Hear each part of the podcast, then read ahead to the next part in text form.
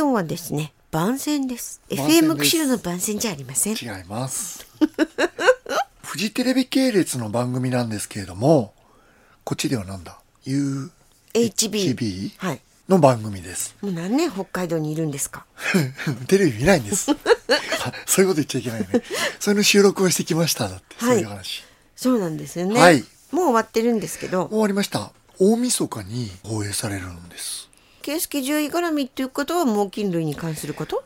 そうね、動物に関することです。はい。まあ、今回の番組っていうのは、まあ、以前から私たちと一緒に一部活動している滝川クリステルさん。はい彼女がもう今年で10年目になる番組をやってんですよね。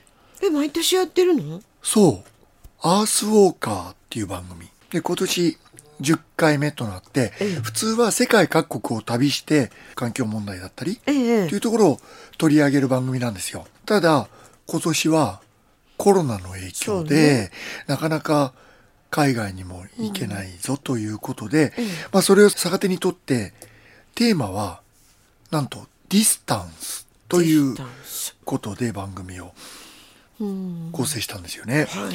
まあディスタンスというのもいろいろあると思うんですけれども、はい。動物絡みとなると、やっぱり僕らも人と野生動物との距離っていうのはとても重要な課題だと思ってるんですよね。そうですよね。この番組でもね何度か出てきましたよね、そうですよね。近すぎると、やっぱり事故にあったり、事故を誘発したり、はい。それから遠すぎると今度それを見に人間が近づいていったり、うん。なかなか微妙な複雑な距離っていうのが今出てきていると。はい。ただその中でこの野生動物との距離っていうのを番組で取り上げるにあたって2つの異なるディスタンスをテーマにしてます。一つがはい。ヒグマ。うんうんうん。ヒグマがだんだん近寄りすぎてしまって、はい。人の方がまあ近寄ってきてしまう。そうね、で動物の方もこっちに来るということで、はい。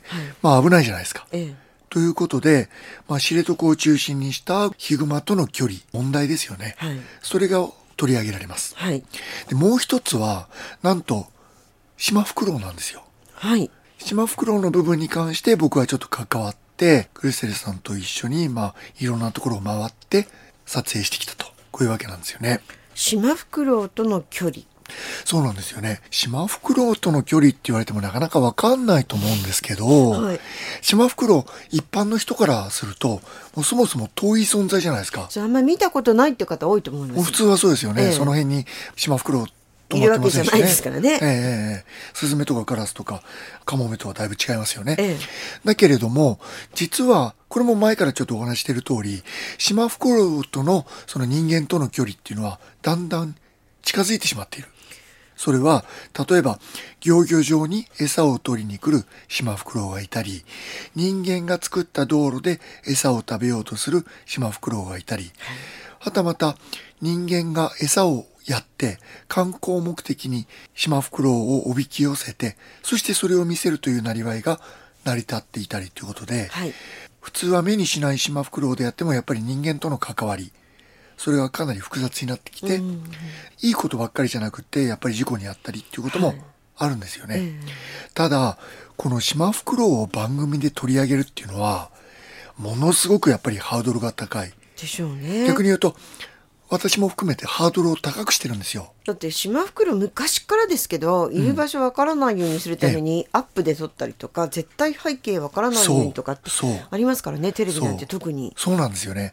で、シマフクロウを取り上げるってなった時に、そもそも生息地は明かされてません。はい。営草地も見たことありません。こんなところに住んでますよっていう、餌取れるような環境もええ。実際に移すってことはしないんですよ。ええ。